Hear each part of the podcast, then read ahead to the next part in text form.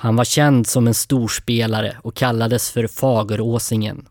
En sommarkväll 1945 stiger Birger Larsson av tåget i Arvika efter en lyckad dag på Årjängstravet. Det är den sista gången han ses i livet. Sex år senare hittas delar av hans kropp i Kyrkviken.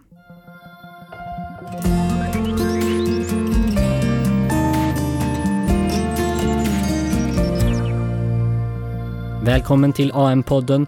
Jag heter Anton Eriksson.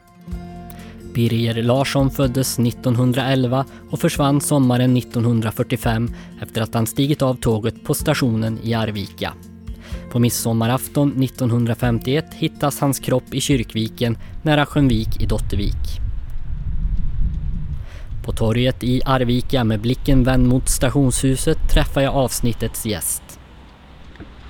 Ja, jag heter Henry Nilsson, före detta polis som varit verksam under 40 år i Karlstad. Och företrädesvis då så de sist, senaste eller sista åren jag jobbade så var det grova våldsbrott. Och för eh, transparensens skull så, så, är det bäst att vi nämner att du också var, var med i Kevin-utredningen 1998. Ja, jag var med där också.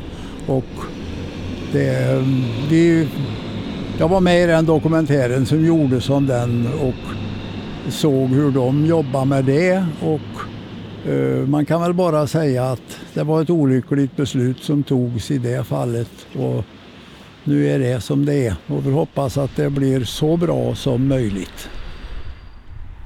Efter pensioneringen började Henry Nilsson att skriva böcker. Jag gick i pension 2003 och efter att ha träffat väldigt många som hade ställt till det för sig. Jag hade, var handläggare på 25 mord och jag tyckte väl när jag kom hem där och skulle sitta och tänka tillbaka lite grann så var det mycket som var värt att skriva om då, även om det var mycket elände. Men det började egentligen med att jag tänkte skriva om Eh, Eh, roliga historier som hade hänt under polislivet. För trots allt så är det inte bara elände utan det är en hel del som var roligt. Men det där tyckte jag aldrig blev bra då, så att istället så knöt jag ihop de här historierna till en berättelse och det blev den första boken då som är en polisroman som heter Pass 23. Sen följde jag upp detta med ytterligare två böcker av den typen. Och sen hamnade jag så småningom på det här ouppklarade mordet i Arvika som vi ska prata om idag. Men om vi börjar med, vad ska man säga, dramats huvudperson, Birger Larsson. Eh, vem var han? Ja, Birger Larsson var, han var bondson och han var uppväxt i Fagerås men familjen hade flyttat runt på flera ställen. Jag tror att han också, de bodde också uppe i eh, Östra Ämtervik och i Nilsby men hamnade så småningom i Fagerås. Och där växte denna Birger upp tillsammans med åtta syskon. Pappan hette Gustav och var kommen från Gunnarskog tror jag. Och mamman Maria kom från Östmark. Och jag har inte så mycket fakta om uppväxten för den här Birger men jag tror inte det var någon större dramatik där utan det verkar vara en helt vanlig familj det här. Med många barn som det var då. Eh, och Birger växer upp och blir vuxen, vad, vad, vad gör han då? Ja, han, eh, jag vet inte när hans spelintresse vaknade men i alla fall så blev han en inbiten spelare både när det gällde poker och totospel. Och han blev så småningom känd för det. Han um, var väldigt uh, välkänd på travbanorna förstås. Sen var han en lite speciell man. Han var inte... Jag tror inte han var någon större arbetskar. Jag tror inte han eh, sökte arbete så mycket. Men han hade anställning ett tag på Boforsverken.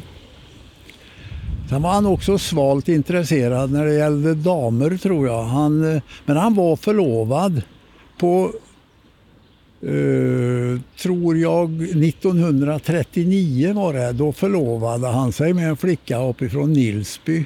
Och det där höll väl i ett par år tror jag. Men sen så skrev han ett brev till henne där han berättade att han inte var mogen att bli någon familjefar och han skyllde på att han hade drabbats av TBC och att han hade någon ryggskada där som gjorde att han kunde inte ha ett riktigt arbete och så. Så han eh, gjorde slut där. Och sen eh, har jag inte sett att det skrivs något om att han hade något mer något förhållande med några kvinnor. Utan han ägde sig åt sitt spel, for kring i Sverige på tjänade pengar och försörjer sig på det. Den 8 juli 1945 blir den sista dagen som Birger Larsson ses i livet.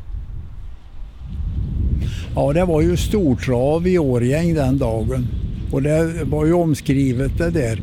Och det var återkommande tror jag att eh, man hade ett, ett, en rejäl ansamling där med hästar och kuskar och varje år så var han där. Och den här gången så var det lite extra tror jag. Det står skrivet där att det var 180 hästar någonting i 12 lopp som skulle eh, göra upp om prispengar där. Och det var han förstås och där satsade han friskt och enligt uppgift så vann han. han det står där någonstans att han vi fick in någon häst som gav 26 gånger och någon som gav 10 gånger och det plockade väl till det där. Samtidigt som han hade spelat kort på tåget och tjänat lite där. Han hade vunnit där också. Han hade en bra dag med andra ord. Eh, men hur, hur sågs det på den här typen av, av spel på den här tiden? Jag vet inte det, men jag tror det var vedertaget där och det sades också om honom då att han var fullständigt ärlig. Det var aldrig frågan om något fusk och krångel och ibland förlorade han och det tog han också som ett... Eh, han tog det som en man. Han sa att vi, det får gå bättre nästa gång. Idag gick det dåligt men det går... Det blir bättre. Eh, ja, men han, han, är i alla fall eh, i Årjäng på travbanan. Eh, vad, vilka personer träffar han där? Ja, det är ju många där som är, och det där beskrivs i utredningen som sen blev då. Och det var många som han träffade och det spelades kort och han vann. Men eh, jag har inte namnen på några där. Mer än en då som som sen var med på hemvägen till Arvika på tåget. Och den kallades i tidningarna för Gunnar Björk. Han blev ju sen då misstänkt för det här mordet. Eh, han heter i, i verkligheten något annat men han gick under namnet Gunnar Björk i tidningarna. Och han var också spelare. Eh, men då har han haft en ganska framgångsrik dag, eh, storspelaren från Fagerås.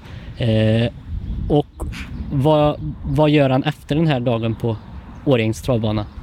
Ja, han var inne, bland annat så var han inne på en restaurang inne i Årjäng och fick sig mat och innan hemresan. För hemresan var inte förrän på kvällen tåget skulle gå upp mot Arvika då. Och där är det något vittne som pratar med honom, frågar hur mycket han vann och sådär. Men det vill han inte svara på. Men att han sa att det har gått bra idag.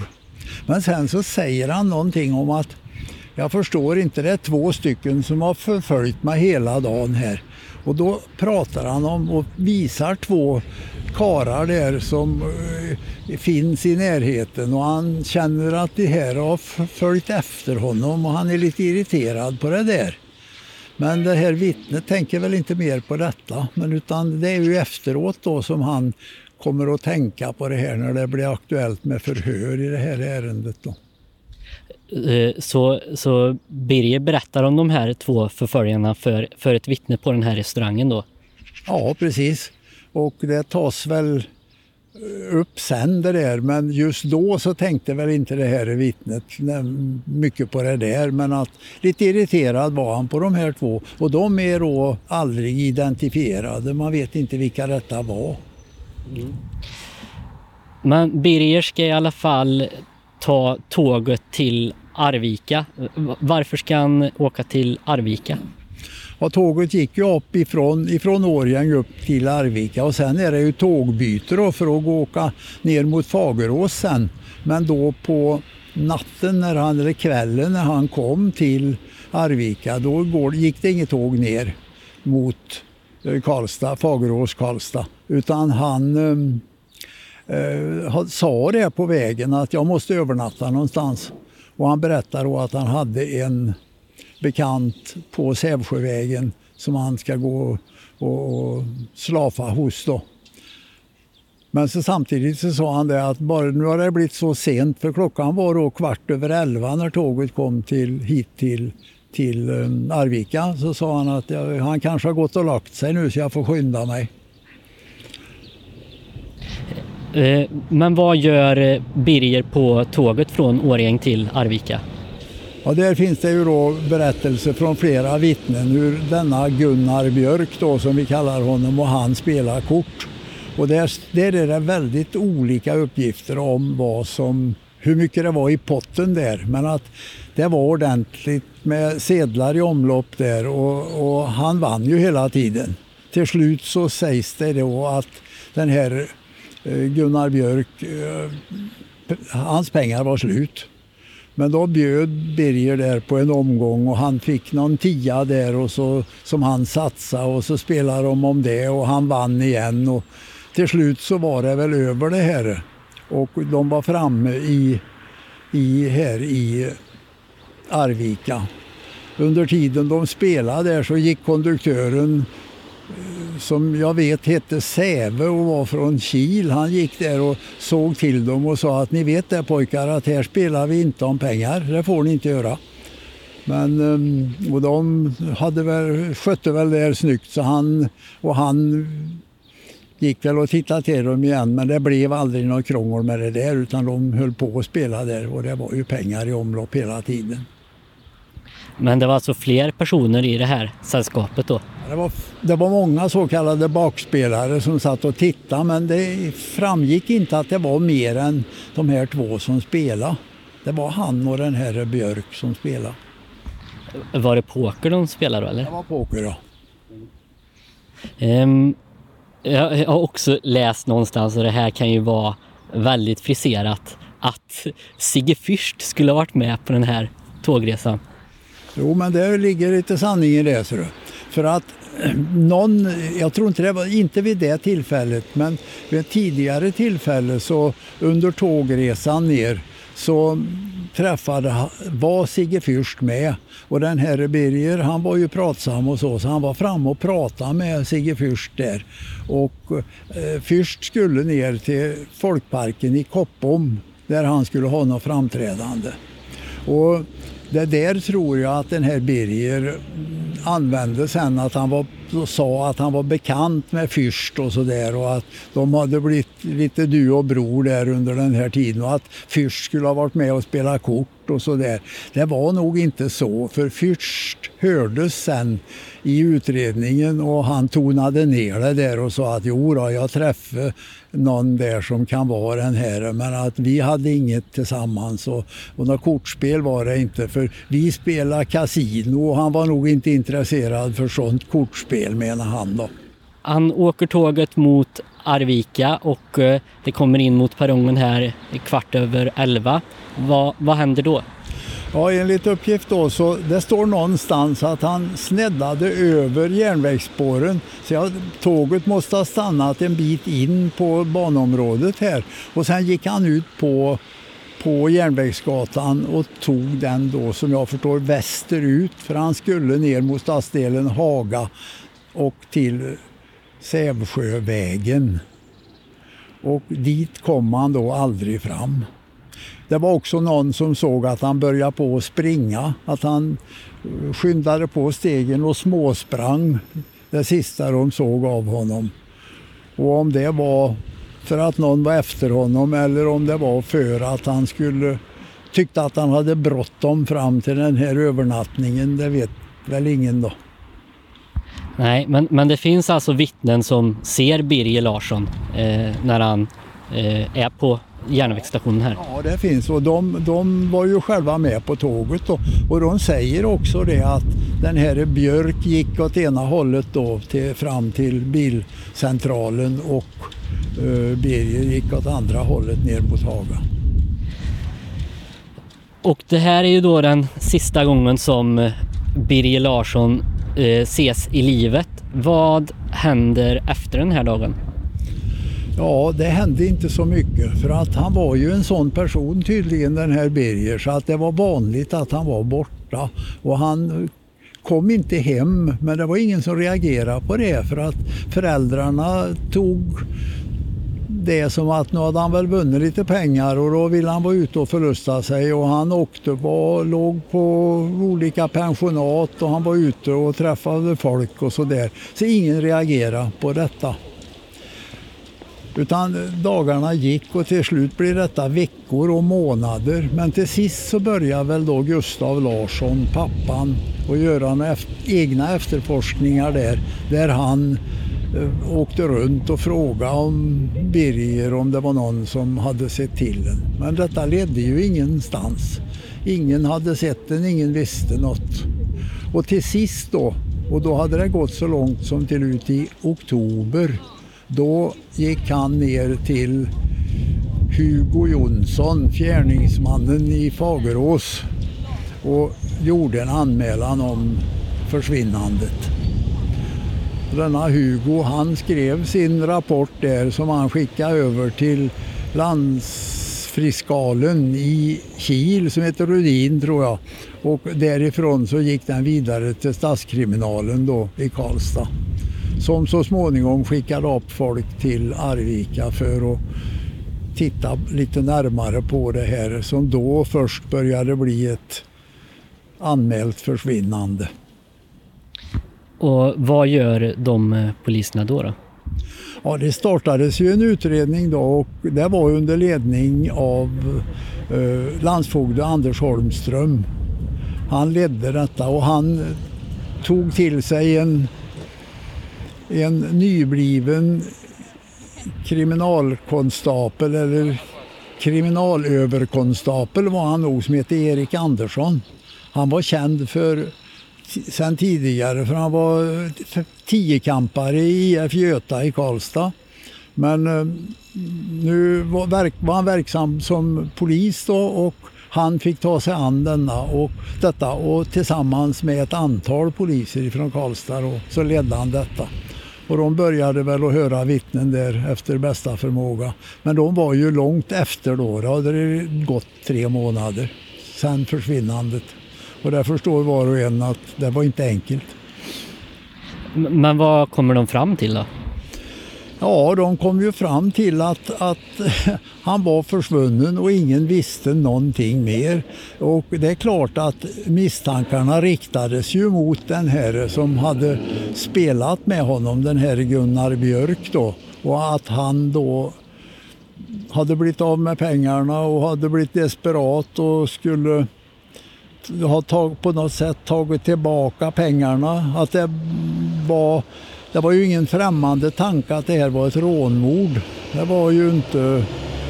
Men det var också så att man visste inte riktigt. Man visste inte, han kanske höll sig undan självmant. Han kanske hade råkat ut för någon olycka. Man, ingen visste något. Så att resultatet av den här utredningen blev ju i stort sett att ja, vi vet inte vad som har hänt. Så eh, utredningen läggs på is helt enkelt då ja, eller? efter ett antal veckor då, så ett antal permar med utredningsmaterial i så åker de här eh, poliserna tillbaka till Karlstad och det läggs ju på is hela utredningen och det, det eh, kom en massa tips hela tiden men det var inget som var så relevant så att det ledde någonstans. Det utlystes också en belöning på 5 000 kronor. Det var Anders Holmström då, landsfogden, som lyckades få till det så staten gick ut med en belöning på 5000 kronor och sen var det någon eh, privatperson som stötte till med ytterligare 5 000. så att det var 10 000 som skulle kunna lämna uppgifter eh, att, eh, för att få en lösning till stånd där. Men det var ingen som, det kom uppgifter men det var ingen som ledde någonstans.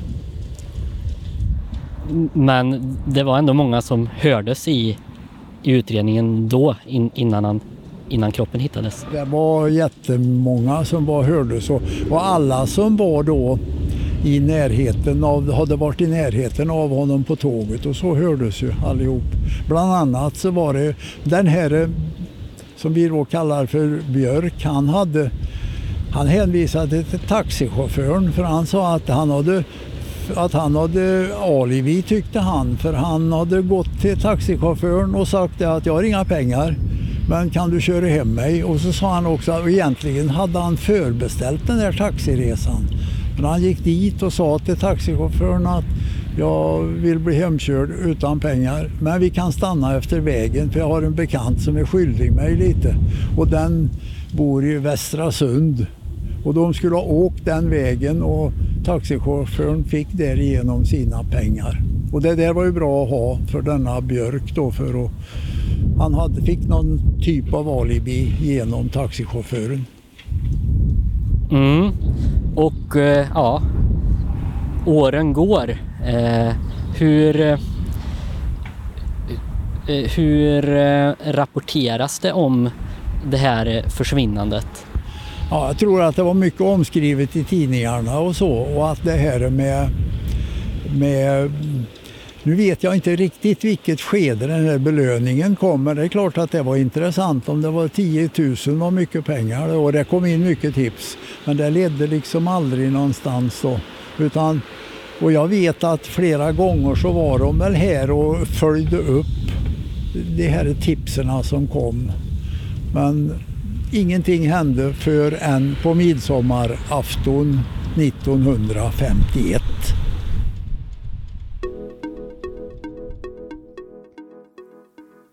Hallå där! Dags för en ny vana. Läs de senaste nyheterna med Arvika Nyheters pluspaket. När och var du vill, för en krona om dagen i 90 dagar.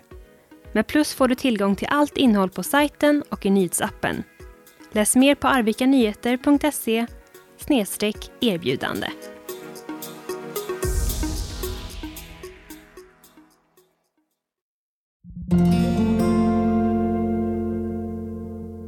Vad är det vi tittar på här, Henry? Ja, det är Arvika Nyheters artikel om likfyndet i Arvika. På Arvika Nyheters redaktion bläddrar Henry Nilsson i tidningsläggen och läser gamla artiklar. Och det sätts i samband med ett försvinnande och det är då försvinnandet, det gäller Birger Larsson. Håll utkik på arvikanyheter.se. Där kommer vi att publicera ett längre dokument om fallet där man bland annat kan läsa mer om vad som skrevs i AN på den tiden. Ja, och vilket datum är det på tidningen? Tidningen står det 25 juni, måndag den 25 juni och det är 1951. Och det är då strax efter måndagen efter midsommar detta. Mm.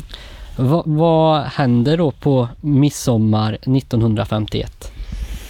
Ja, då kommer det in en man som bor eller hade sin bostad i Dottervik vid villan som kallas för Skönvik. Han bodde där och han hade gått ut på morgonen och då hade han sett något i vattnet nedanför sin villa där och det visade sig vara ett manslik. Och han gick då in till polisen och där var han klockan tio över åtta och berättade vad han hade sett och fick med sig folk ut till platsen så småningom. Då. Och här står det också svårt att få tag på obducent. Ja, ehm, när väl det här liket då som visade sig vara styckat det var, det var egentligen bara kroppen. Det var saknade huvud och ben och armar. Och när det hade bärgats då så kom ju landsfogden Holmström hit och han bestämde ju att det skulle obduceras klart så fort som möjligt. Och då visade det sig att eh, det var stängt på rättsläkarstationen i Stockholm så att det fick bli en eh, läkare här i Arvika som gjorde den första obduktionen. Och jag tror att han hette Bodvall, den doktorn som gjorde det här. Och han blev sen lite kritiserad för att han hade dragit några slutsatser där som inte de delade hans åsikt där uppe i Stockholm. Men eh, han gjorde i alla fall den första obduktionen av kroppen efter Birger Larsson som så småningom blev identifierad då genom olika, som vi tycker idag, lite märkliga åtgärder. Men det var så då. Ja, eh, och eh, i den här artikeln, det, det, de börjar ju spekulera ganska fritt direkt, pressen, ja. om vem det kan vara det här som de har hittat. Det var nog ganska klart med en gång. Jag tror att eh, man förstod det att det var han. Även om det ska ju då vara ett ordentligt identifierande. Och det, de använde sig av en hittad sko där som man jämförde med Birger Larssons skor som han hämtade i hans bostad. Och man såg på omfånget på livremmen och sådana grejer var det som gjorde att man så småningom kom fram till att det är rätt det här.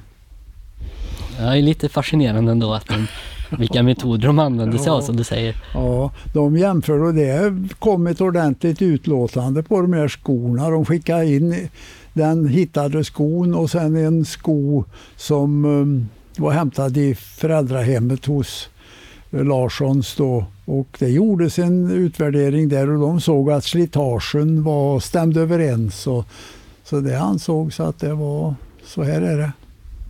Mm. Och eh, det är något mer speciellt med just den här artikeln och det är att det är, att det är en bild på Birger? Ja, det hade inte jag sett förut. Jag har bara sett en tecknad eh, version av den. Och det var en bild som var införd i något som heter Mordkommissionen efterlyser. Och där skrev denna Karl Olof Bernhardsson då en lång redogörelse för vad som hade hänt i fallet med Birger Larsson. Och där var den tecknade bilden införd. Men ser ut att vara en trevlig kar.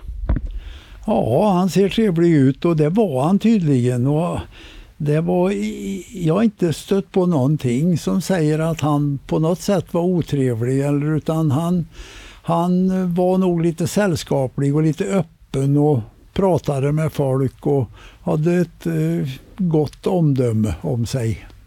Den här kroppen som hittas, den, den ska alltså vara styckad? Ja, det stod nog klart direkt att det fattades bland annat något huvud fanns, hittade man aldrig.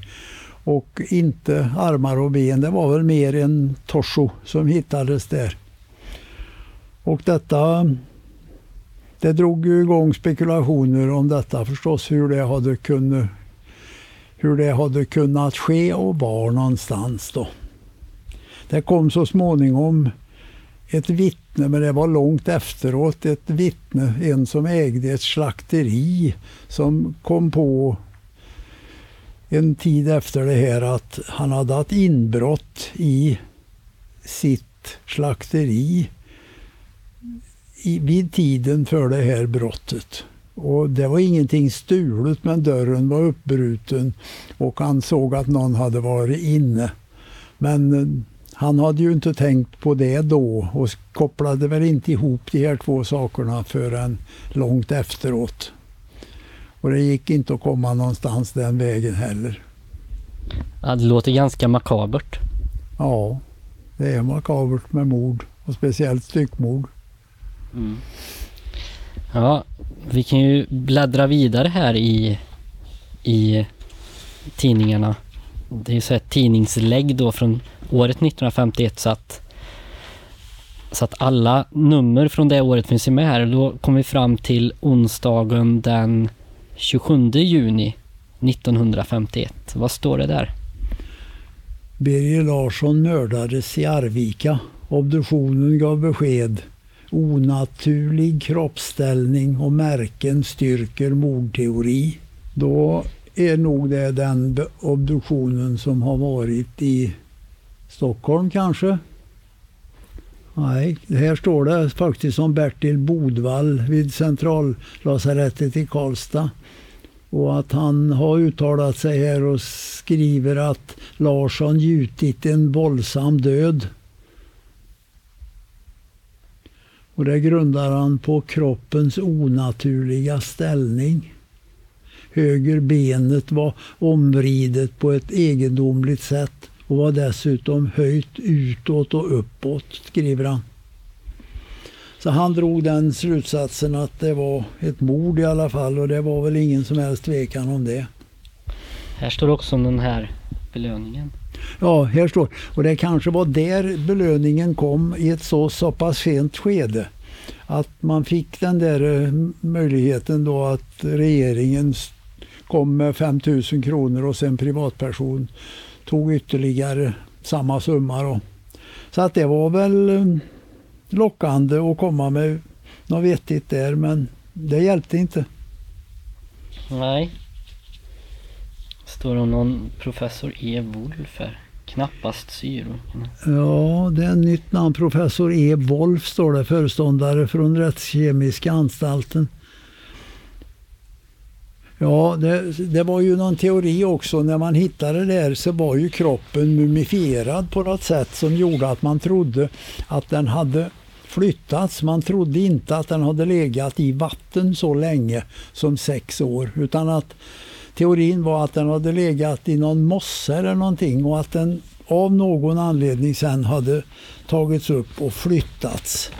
Och det var någon teori där om att så det skickades vattenprover ifrån fyndplatsen där för att man kunde inte utesluta att det var något fabriksutsläpp som skulle ha gjort att man hade fått en mumifiering på kroppen. Men det där ledde heller aldrig någonstans. Ja, här står det vattenprov från Kyrkviken. Utredningsmaterial i den besvärliga mordutredningen. Ja, men det ledde inte fram det heller till att eh, det skulle vara något sånt. Hur, hur är det att se de här tidningsartiklarna? Ja, det är, det är ju intressant att se och hur, men de poliserna på den tiden hade ju betydligt svårare. Det fanns inte på något vis den här möjligheten till teknisk bevisning som finns idag. De fick ju gå på rent handfasta grejer som det här med när, det, när han skulle identifieras så var det skorna och livremmen och sånt. Jag menar, det håller inte idag. Men det hade ingen annan möjlighet tror jag. Och här är ytterligare en artikel. Alltjämt nattmörker kring Arvikamordet. Polisen har inga spår att arbeta efter och då har det gått till den 9 juli då. Då är det nästan precis sex år sedan mordet hände. Det hände den 8, eller natten till den 9 juli. Det. Sex år tidigare då. Mm. Det står det, givetvis har polisen ännu långt ifrån givit upp hoppet om att kunna finna Birger Larssons mördare. Men trots de intensiva undersökningar som bedrivits och trots att ett hundratal personer hörts trevar man fortfarande i mörker. Ja, så var det. Och det har väl inte kommit... Det gick, jag tror säkert att de här gamla poliserna som jag lärde mig känna när jag blev polis både Erik Andersson och en som heter Paul Tåström och dessa. Detta var dugliga poliser väldigt. De eh, gjorde säkert absolut vad som kunde förväntas. Men eh, lyckades inte då. Och de gick säkert och väntade på att det skulle komma något avgörande i detta. Vad, vad händer när, när de hittar kroppen?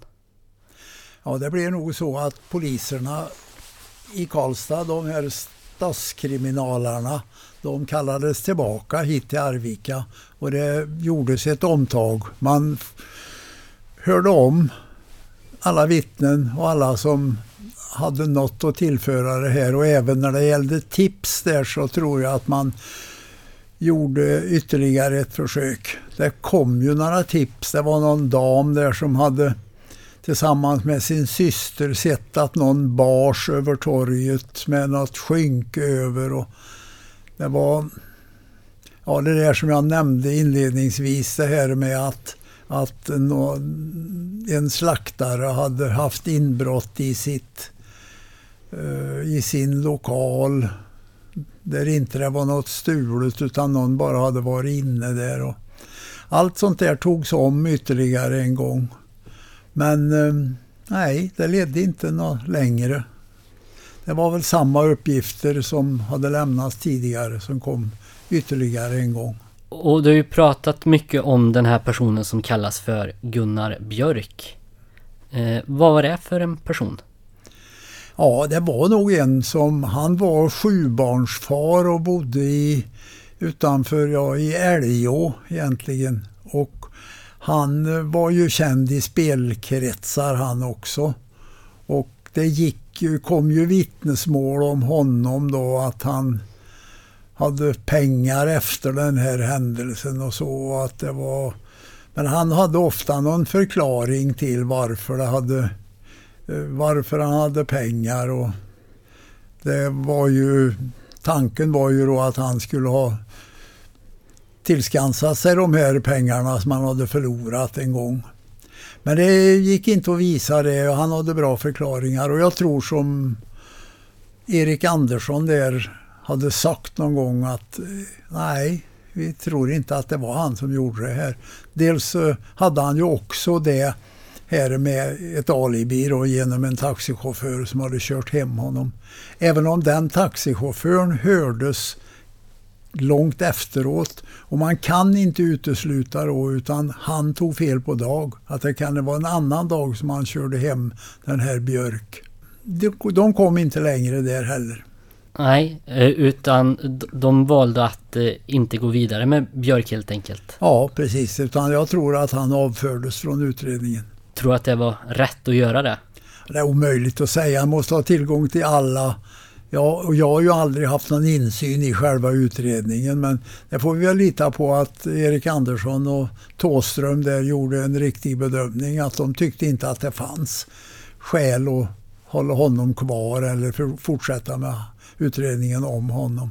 Och eh, de här två poliserna som du nämner, nämner eh, vad var det för personer? Ja, Erik Andersson var kriminalkommissarie när jag började som polis. Och han var lärare på, på avdelningsskolan i Karlstad, polisskolan, där jag gick. Så han var han skötte utbildningen när det gällde kriminalpolistjänst. Och Paul Tåström, honom träffade jag på när jag började ta mina första stapplande steg som utredare. Så var han min handledare där. Och jag upplevde bägge de här två som väldigt seriösa poliser och jag tror att de gjorde ett eh, ordentligt och noggrant jobb kring det här försvinnandet. Vad, eh, vad var det för andra spår som man tittade på? Ja, jag kommer inte ihåg nu allt här men att det var ju det var ju sånt som kom in då som tips. För det blir ju alltid så när det är någon att det kommer sådana som talar om att han är nog tänkbar, han är sån och han är sån och han känner Birger Larsson och så och så. Så det var många sådana tips tror jag som följdes upp. Men icke. Nej. Hur, hur länge höll man på med den här förundersökningen? Ja, det stod där. Jag tror att det rörde sig nog om månader i alla fall efter att kroppen hade hittats där. Innan de till slut då fick finna sig i att här, vi kommer inte längre. Men jag tror nog att det var en ganska omfattande utredning även då 1951. Hur fortsätter eh, det här ouppklarade brottet att leva kvar då i folks ja, det medvetande? Det, var, det var ju 20 års preskriptionstid tror jag då. Nu är ju preskriptionstiden på mord borta. Men det var väl 20 år då, 20 eller 25, jag är inte riktigt säker på det. Men, och det följdes ju, framförallt tidningarna följde upp det där så att det var ju reportage då och undrar om inte det, då kanske det är 25 års preskription för att jag tror att 1970 följde den här eh, Bernhardsson upp det med några artiklar i eh, Värmlandstidningen. Han var ju journalist och väldigt intresserad av eh, kriminalfall, skrev om dem och jag tror att det var en uppföljning där i samband med att det skulle preskriberas. Du har ju jobbat länge som polis. Är det någon som har eh, pratat om det här mordet? Ja, det nämndes ju då och jag, jag var ju fem år när det här skedde. Så jag kommer ju inte ihåg det från den tiden men sen är det klart att det kom ju upp och jag vet att de här gamla poliserna då som jag hade kring mig i Karlstad som Tåström och Erik Andersson där, de nämnde ju det där och att det var det var väl inte ett sår för dem att inte det gick att få någon ordning på det. Mm. Men, hade de några teorier som du hörde? Nej, jag hörde aldrig det. Jag, jag vet inte det. Men, mer än att jag hörde Erik då sa någon gång att han trodde inte det var den här Björk. Nej. Utan det var någon annan. Sen mm. var det ju mycket prat om att det hade varit kortspel eh, i bland annat det gamla badhuset här och före den här som skulle ha föregått det här försvinnandet. Men jag vet inte att det blev styrkt någon gång att det var på det sättet. Mm. Ja, det är kanske mycket byskvaller som, som tar fart när Det är ju det och speciellt händer. om det kommer en belöning så blir det ju än mer med sånt att man kommer med alla möjliga och omöjliga teorier. Så det är säkert sånt som jag har glömt som har berättats för mig som om, för det var massor av tips som kom. Det är ingen tvekan om det. Åren går och eh, du bestämmer dig för att, att titta lite närmare på här och, och, och, skriva en bok där du blandar både fakta och fiktion. Men eh, varför valde du att, att, skriva om det här fallet? Ja, det var väl det att jag hade väl tömt ut det. Jag hade ju skrivit tre böcker förut då om, och där hade jag ju använt mig av mina upplevelser inom polisen och sånt som jag tyckte var värt att skriva om och försökt att binda ihop det i olika berättelser. Så jag hade väl gjort slut på idéerna där men då kom jag att tänka på det här. För all, ouppklarade mordfall är ju alltid eh, intressant att se på. Så jag började på att läsa om det här och tog till mig en del av det. Men så visste jag inte hur jag skulle hantera det. Och det stod väl snart klart att göra en dokumentär på det där var inte helt lätt alltså. Så att jag tänkte att det får bli en bas det här med mordet i Arvika och så börjar jag med att ta de fakta jag vet där och sen så Eh, bygger jag upp en historia som en tänkbart scenario. Och då hade, var det så att den här Eh, Bernhardsson där, journalisten, han skrev på något ställe att Birger Larsson var en äventyrare. Bland annat så var han frivillig i finska vinterkriget. Och finska vinterkriget var ju det här eh, kriget som löpte ifrån hösten 39 till våren våren 40 så det var ju en kort tid där då och där hade vi en svensk frivilligkår. Vi skulle rycka in där och hjälpa finnarna. Och enligt hans uppgift då, den här Bernhardsson var noga, så jag tror inte det är fel, så sa han att Birger Larsson var frivillig i finska vinterkriget.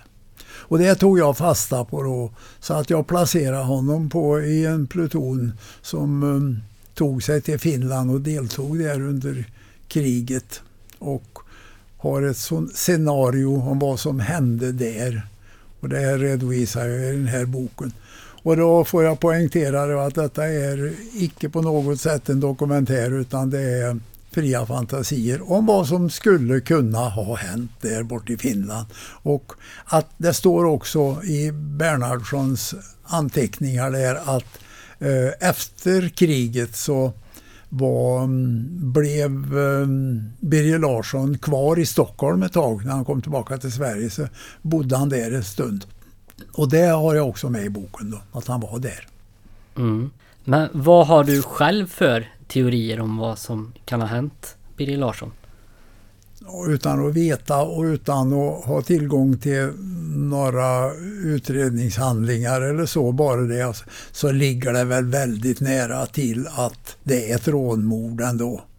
Att någon då, om vi bortser från den här Gunnar Björk, så att någon såg att han hade pengar och att han träffade på någon där. För uppenbarligen kom han inte fram till den här eh, bekanta han hade på Sävsjövägen. Dit kom han aldrig, det vet vi. Och den mannen sa att jag hade lovat honom något husrum. Jag bor här tillsammans med mina föräldrar. Jag kunde inte ta emot honom överhuvudtaget. Utan det var nog kanske något som han sa där. Eller av någon anledning sa. Vad vi vet är att han sprang åt det hållet och att han kanske sprang undan för någon. Det vet vi inte heller. Men jag tror nog att rånmord ligger närmast. Eh, och eh, som sagt, han, han springer ju åt Hagahållet. Ja. Men hittas ju i Dottervik. Yes. yes. Så det är ju åt fel håll så att ja, säga. Ja. Och så är det det där då med hur man ska tolka det här. Eh, de slutsatser de drog där att han har flyttats. Han, han har inte lagts där ifrån början.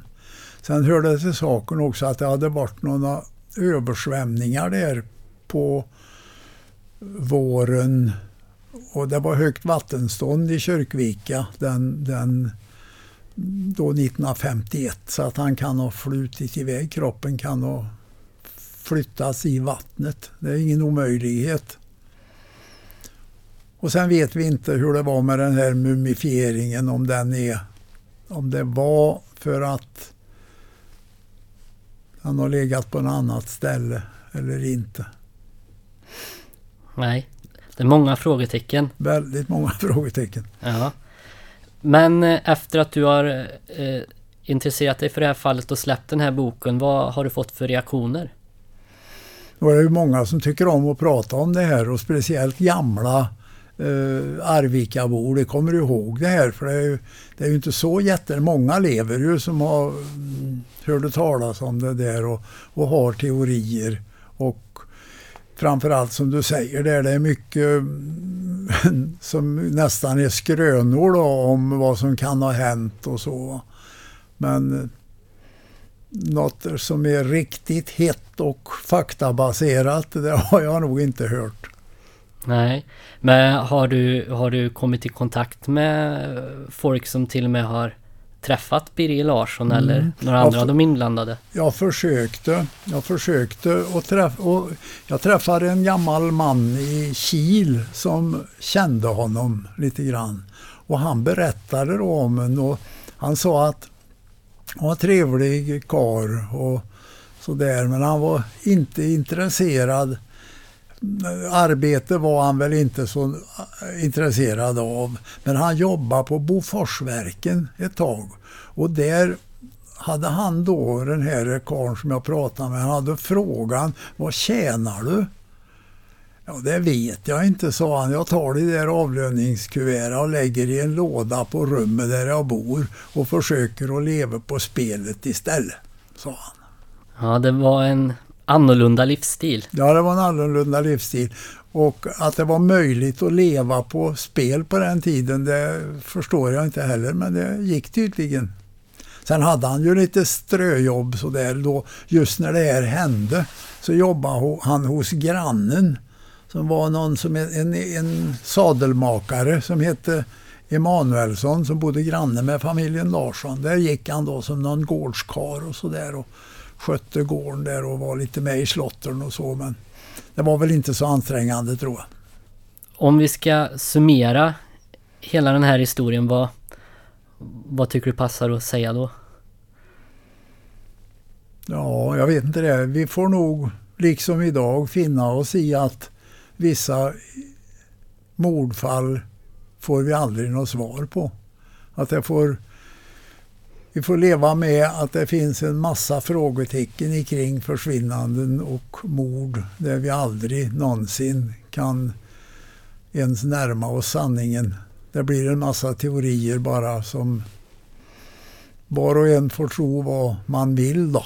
Men mycket frågetecken. Mm. Vad, vad tror du, om du hade haft tillgång till utredningen, vad, vad tror du att det kunnat ge för svar? Nej, jag tror inte jag kommer längre än, än vad de gjorde där. Jag tror med de medel som fanns på den tiden så gick det nog inte att komma längre. Jag, jag, jag tror inte det. det. Det gjordes nog vad som var möjligt. Och varför tror du att just det här fallet har fascinerat folk genom åren? Ja, det är väl att det är, det är ju dramatiskt med, för ändå, ändå, han var ju ändå en vanlig människa även om han utmärkte sig i en del avseende så var det ju en vanlig man det här. Och att sen när det konstateras att det är ett styckmord, det, det är inte så vanligt ändå. Det är, det är ju brutalt och det är hemskt att lä, både läsa och, och, ta del av det som har skett och det hittas en kropp som är lemlästad på alla sätt. Så det är klart att det påverkar folk. Eh, Henry Nilsson, tack för att du gästade AM-podden. Tack ska du ha. Det var enbart trevligt. Även om det är ett elände som har hänt. Du har lyssnat på AN-podden om det ouppklarade styckmordet på Birger Larsson. Henry Nilssons roman om fallet heter 2315 till Arvika. Diskutera avsnittet i Facebookgruppen som heter just AN-podden. Podden programleds, produceras och klipps av mig Anton Eriksson. Musik Karl Edlom.